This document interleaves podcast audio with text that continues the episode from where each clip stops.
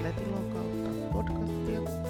Minä olen Ulla Huostola ja tänään meillä on aiheena apua. Minun koirani on äirikkö ja käyttäytyy huonosti. Nyt ihan ensimmäisenä on tärkeää muistaa, että se, että koira käyttäytyy jotenkin ei toivottu, toivotulla tavalla, niin se ei ole kenenkään vika se koira käyttäytyy niin kuin se osaa tai pystyy. Eli tässä kannattaa aina muistaa, että iso osa näistä käytöksistä on sijaistoimintoja. Eli tilanteessa tai siinä ympäristössä on jotain sellaista, mitä se koira ei taho kestää. Se on sellainen, että sitä ei pidä, pidä hävetä, vaan se kannattaa ottaa sellaisen tärkeänä informaationa, jota se voi sitten työstää. Ja se käytös ei muutu siihen, jos ei sitä edes ko- siihen koita vaikuttaa useinhan näin, tässä käy niin, että ohjaaja häpeää sitä sen koiran käytöstä ja se häpeä estää sitten esimerkiksi koulutuksiin osallistumisen tai avun hakemisen. Tästä seuraa sitten kuitenkin se, että ne haasteet eskaloituu, jos ne jätetään sikseen. Et ensin se tapahtuu niin, että se eskaloituminen on hidasta, eli sitä on vähän – mutta sitten siinä käy niin, että sitä va- se vaan lisääntyy ja lisääntyy. Niin si- siksi niitä kannattaa lähteä heti työstämään. Ja niihin on usein vaikea päästä käsiksi ilman apua. Eli tähän olisi tosi tärkeää, että, että on joku, joko hyvä kasvattaja, valmentaja tai treeniryhmä. Auttavan tahon niin pitäisi olla sellainen, joka suhtautuu siihen optimistisesti siihen tilanteeseen. Että jos ohjaaja syyllistyy siellä tai sitä syyllistetään siitä koiran käyttäytymisestä, niin se ei auta ketään. Eli sitä ohjaajaa pitää pystyä sitten auttajien tukemaan sillä tavalla, että hän pystyy itse tukemaan sitten omaa koiraansa. Ja useinhan me lintukoiraharrastajat syyllistytään tähän tällaiseen toimintaan, että me arvostellaan sitä, että sen ja sen koira käyttäytyy sillä ja tällä ja tuolla tavalla, se vaikka vinkuu, niin se ei ole mitenkään ra- niin kuin rakentavaa käytöstä meiltä. Et meidän pitäisi ymmärtää, että, että se on haaste, ja haasteessa ihmistä tai koiraa tuetaan vaan sillä tavalla, heidän oloa helpotetaan. Meillä on joku ratkaisu siihen, että miten ohjaajan ja koiran olo helpottuu. Koska tämä on semmoinen tilanne, että usein meidän pitää käyttää niin sanottua negatiivista vahvistetta sille ohjaajalle ja koiralle, jotta me ylipäätänsä päästään niin kuin vaikuttamaan siihen, siihen tilanteeseen ja päästään vaikka kouluttamaan jotain käytöstä. Negatiivinen vahviste tässä tarkoittaa sitä, että koiralta poistuu ja ohjaajalta poistuu paine.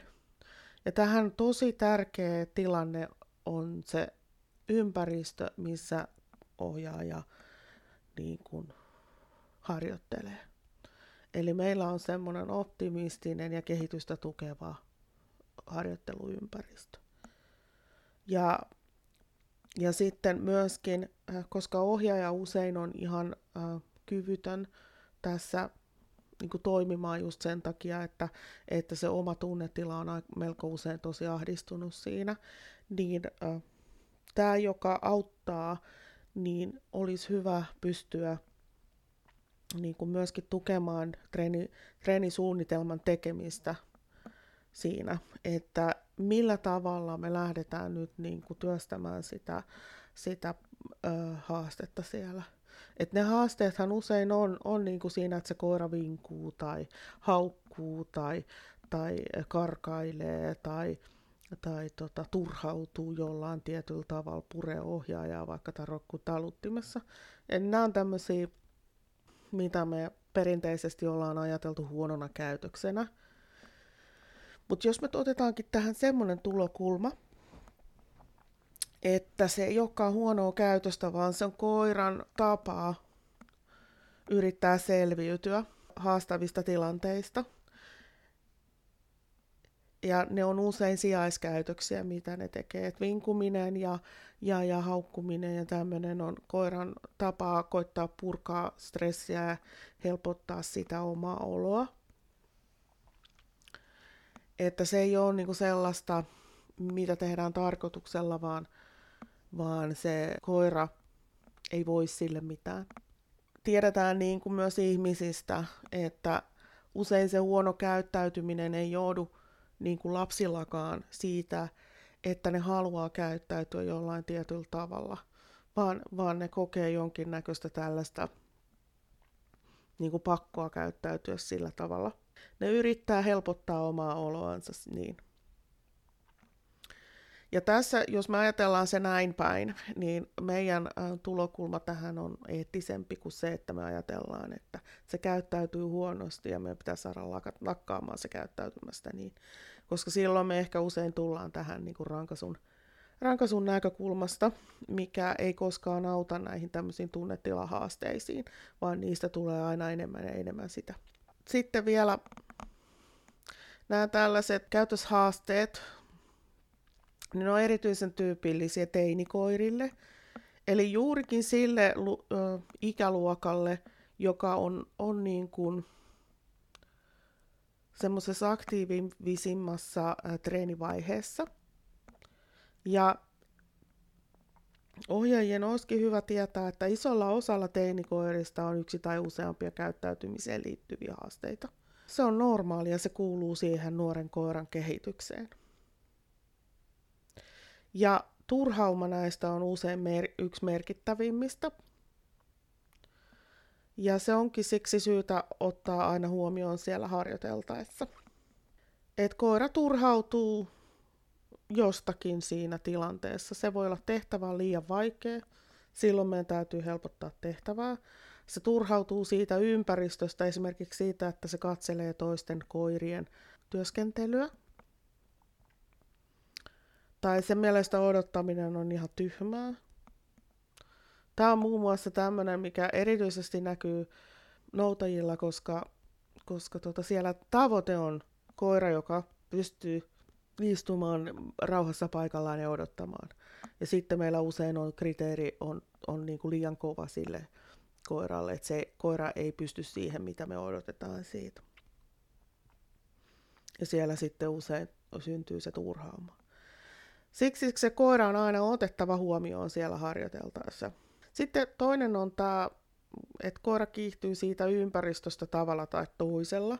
Siellä on hajuja, siellä on vettä.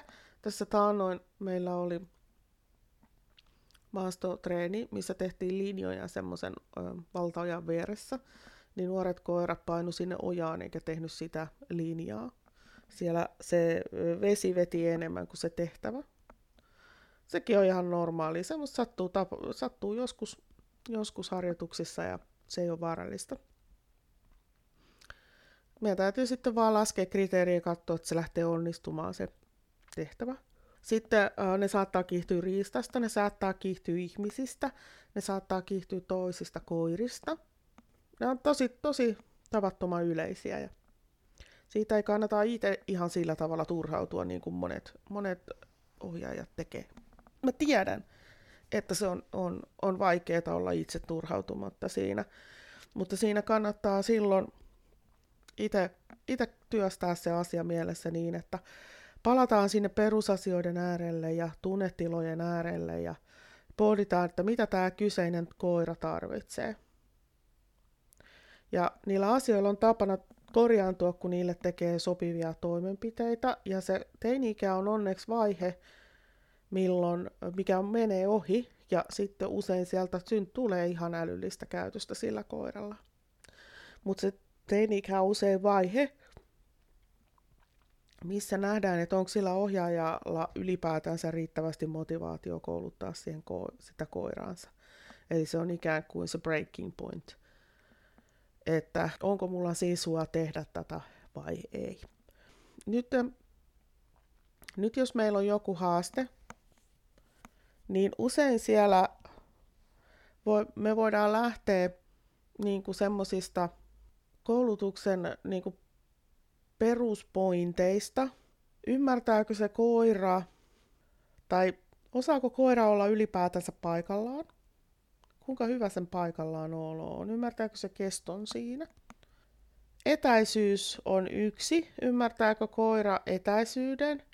Ja äh, tämä etäisyys on to yksi, mikä kannattaa myöskin ottaa niissä haasteissa siinä mielessä vastaan, että etäisyyshäiriöstä niin saattaa joskus olla se ratkaisu haasteisiin. Eli jos koira kiihtyy vaikka toisista koirista, niin me mennään sitten sen verran kauas harjoittelemaan, että se koira pystyy tekemään tehtäviä, vaikka siellä on toisia koiria tai riistaa tai mit, mitä se nyt ikinä kulloinkin onkaan. Ja sitten kolmas semmoinen pointti tässä on se, että harjoitellaan riittävän paljon erilaisissa häiriöissä ja ympäristöissä. Et se usein onkin, onkin ohjaajien niinku semmoinen niinku kipupiste, että ne ei, ei, ei pysty tuomaan sitä koiraa, koska tämmöisiin vaikka ryhmätreeneihin sen takia, että ne häpeää sitä käytöstä niin paljon. Ja sitten mm, se käytös ei etene sen takia, koska sitä koiraa ei viedä erilaisiin tilanteisiin harjoittelemaan. Ja me voidaan niin kuin tällaisen häiriöherkän koiran kanssa käydä, ja meidän kannattaakin käydä ryhmätreeneissä, mutta se kriteerit kannattaa asettaa sillä tavalla, että, että se koira koko ajan suoriutuu siinä. Että me ollaan vaikka riittävän ää, niin kuin isolla etäisyydellä niistä toisista koirista, tai sitten meidän kriteeri on riittävän alhainen, että se koira pystyy tekemään sen. Että tuossa talvella kaverin kanssa, silloin siis samanikäinen flätti kuin toi mun kokkeri, me päätettiin, että mennään tekemään markkeeraustreenejä. Ja tota, se, koska hei avustaja, tosi hyvä idea. Ja me todettiin sitten pari heidon jälkeen, että tästä ei tule mitään, että nämä meidän elämät ei pysty tähän näin, että ne juoksee ja sinkoilee ihan mihin sattuu. Ja sitten me päätettiin, että no niin, helpotetaan tätä, tehdään niin kuin tämmöisiä välinoutoja, eli pistetään koira istumaan, siirrytään pari-kolme metriä, jätetään dami siihen ja sitten siirrytään isä niin kuin vielä pari metriä siitä ja sitten pyydetään koira tuomaan se Eli ei kokonaista noutoa, vaan sillä tavalla, että koira noutaa kohti ohjaajaa. Niin se onnistui ja sitten sit, sit me tehtiin sitä. Koska on niinku turha toistaa sellaista, mikä ei onnistu, koska siitä syntyy sitten, sitten tämmöistä väärää mallioppimista. Ja äh, se, oli, se oli ihan hyvä ratkaisu siihen. Eli äh, ohjaajan ja myöskin valmentajan pitää pystyä sitten sopeuttamaan sitä treeniä niin, että se, se koira, jolla on joku tämmöinen käyttäytymiseen liittyvä haaste, niin pystyy suoriutumaan sillä omalla tasollaan. Et ei tehdä niin kuin niitä treenejä silleen, niin kuin se ryhmän paras labradori tekee, vaan keskitytään siihen meidän omaan koiraan ja sen suoriutumiseen ja sen onnistumiseen. Ja äh, tuota, koska, koska tota, jos me lähdetään tekemään liian isoja kokonaisuuksia, niin me kaivetaan semmoista monttua, mihin me sitten itse langetaan. Eli se kriteerihallinta on tässä koko ajan tärkeä.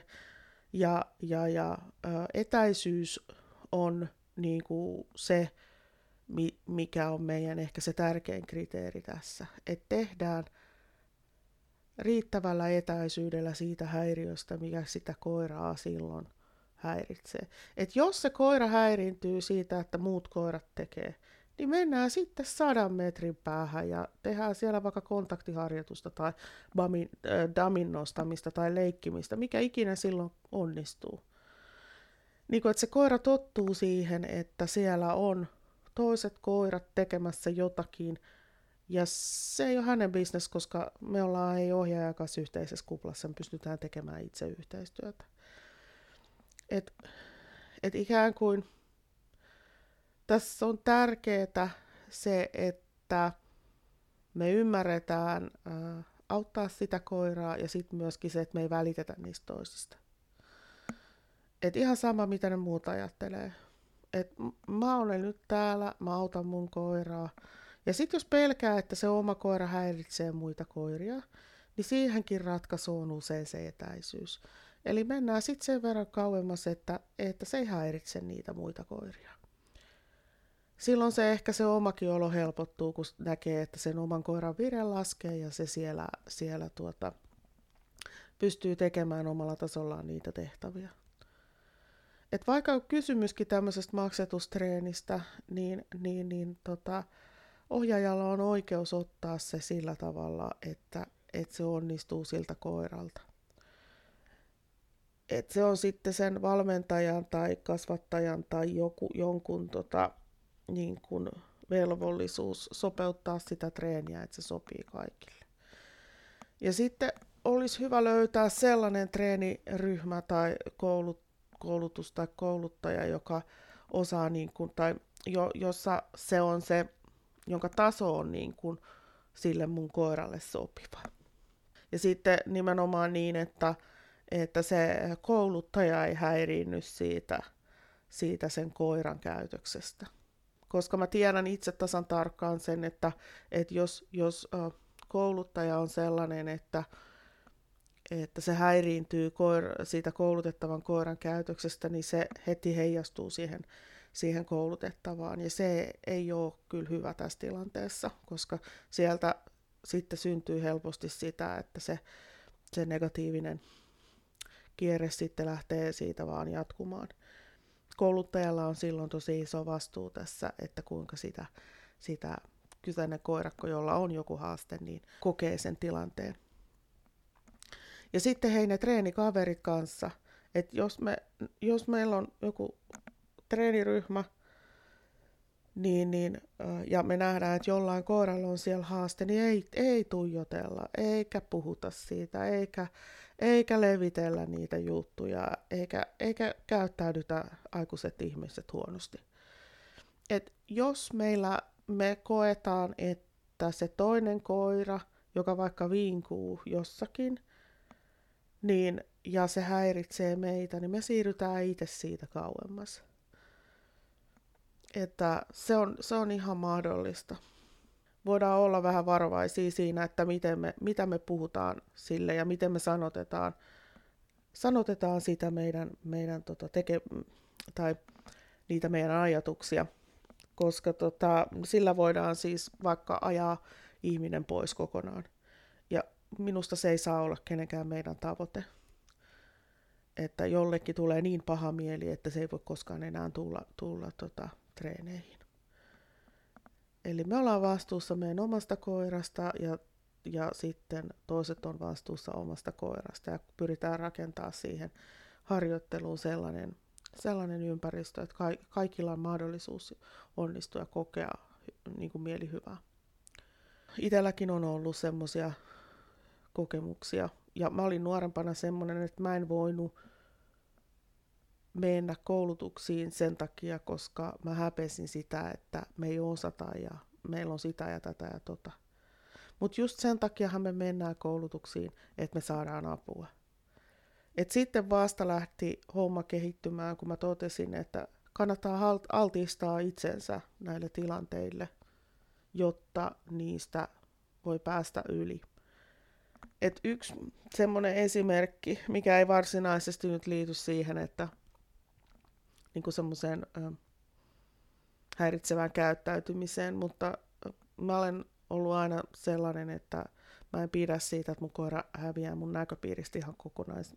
Ja erityisesti mä en ole tykännyt tuommoisista kuusiaidoista tai kuusitaimikoista.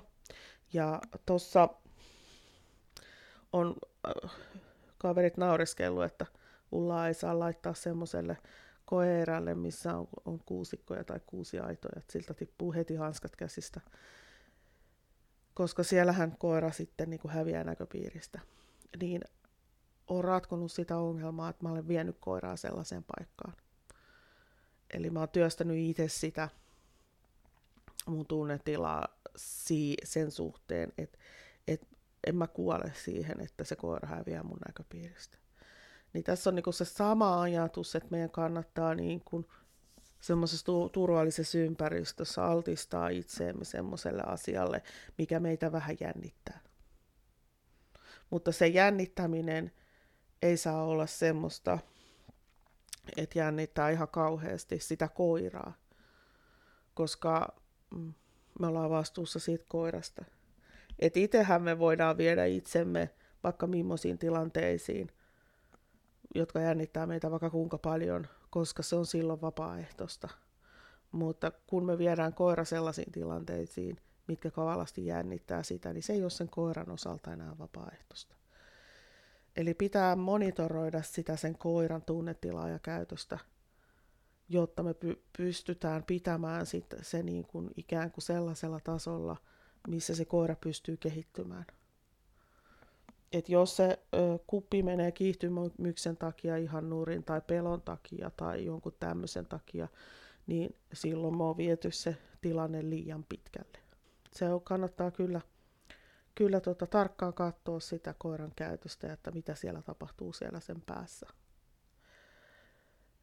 Et, et se on haaste, mutta se on haaste, jo, johon kannattaa tarttua, koska jos me ei tartuta siihen, niin sitten käy niin, että se ei oikeasti kehity se, se asia, ja sitten me jäädään sen koiran kanssa kotiin, ja sitten, ähm, sitten kun me jäädään kotiin, niin sitten me ei ehkä harjoitella samalla tavalla, ja niin kuin näin. Ja harrastuksesta ei ehkä tulekaan niin kivaa kuin on ajateltu.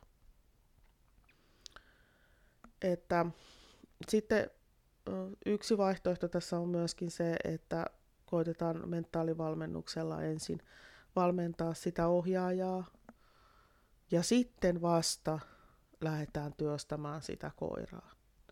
Eli ohjaaja käy muutaman kerran keskustelemassa ja tekemässä mentaalivalmennuksen harjoituksia ja sitten kun ohjaaja on työstänyt asian, sitä on ehkä rakennettu treenisuunnitelmaa tai tällaista, ja sitten lähdetään toteuttaa sitä niin kuin siellä ryhmätreeneissä. Ja sitten yksi vaihtoehto on myöskin se, että tulee kaverikoiran kanssa treeniin. Eli meillä on vaan kaksi koiraa siinä ja kaksi ihmistä. Tai sitten tehdään äh, niin, että kouluttajalla on oma koira ja asiakkaalla tai sillä treeniin tulevalla on oma koira. Eli lisätään sitä häiriöä ensin vaan niin, että siellä on, on niin kuin, siinä treenitilanteessa on, on vähemmän porukkaa.